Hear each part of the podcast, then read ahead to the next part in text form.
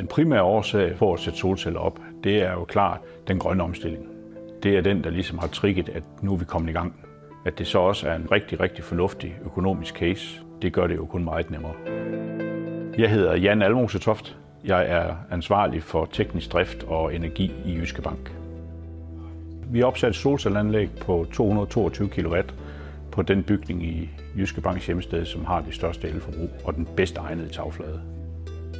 På de bedste dage vil vi have dækket hele bygningens elforbrug, når solen står bedst på himlen. Med solcellerne der har vi en økonomisk case, der hedder en pris på et solcelleanlæg på størrelsesorden 1,3 millioner, der er tjent ind på fire år. Og så har vi jo et, en forventet levetid på minimum 25. Så, så vi har jo egentlig et anlæg, der producerer positivt de resterende 21 år, hvor vi så har gratis strøm. Vi er allerede gået i gang nu med et solcelleranlæg solcelleanlæg øh, et andet sted i, i byen, en af de store lokationer, vi har. Øh, og derefter har vi planer om at sætte solceller op alle de steder, hvor vi har et forbrug, der gør, at de giver mening. Jeg kan klart anbefale alle virksomheder med et øh, vist strømforbrug om at få opsat solceller hurtigst muligt. Det er genialt.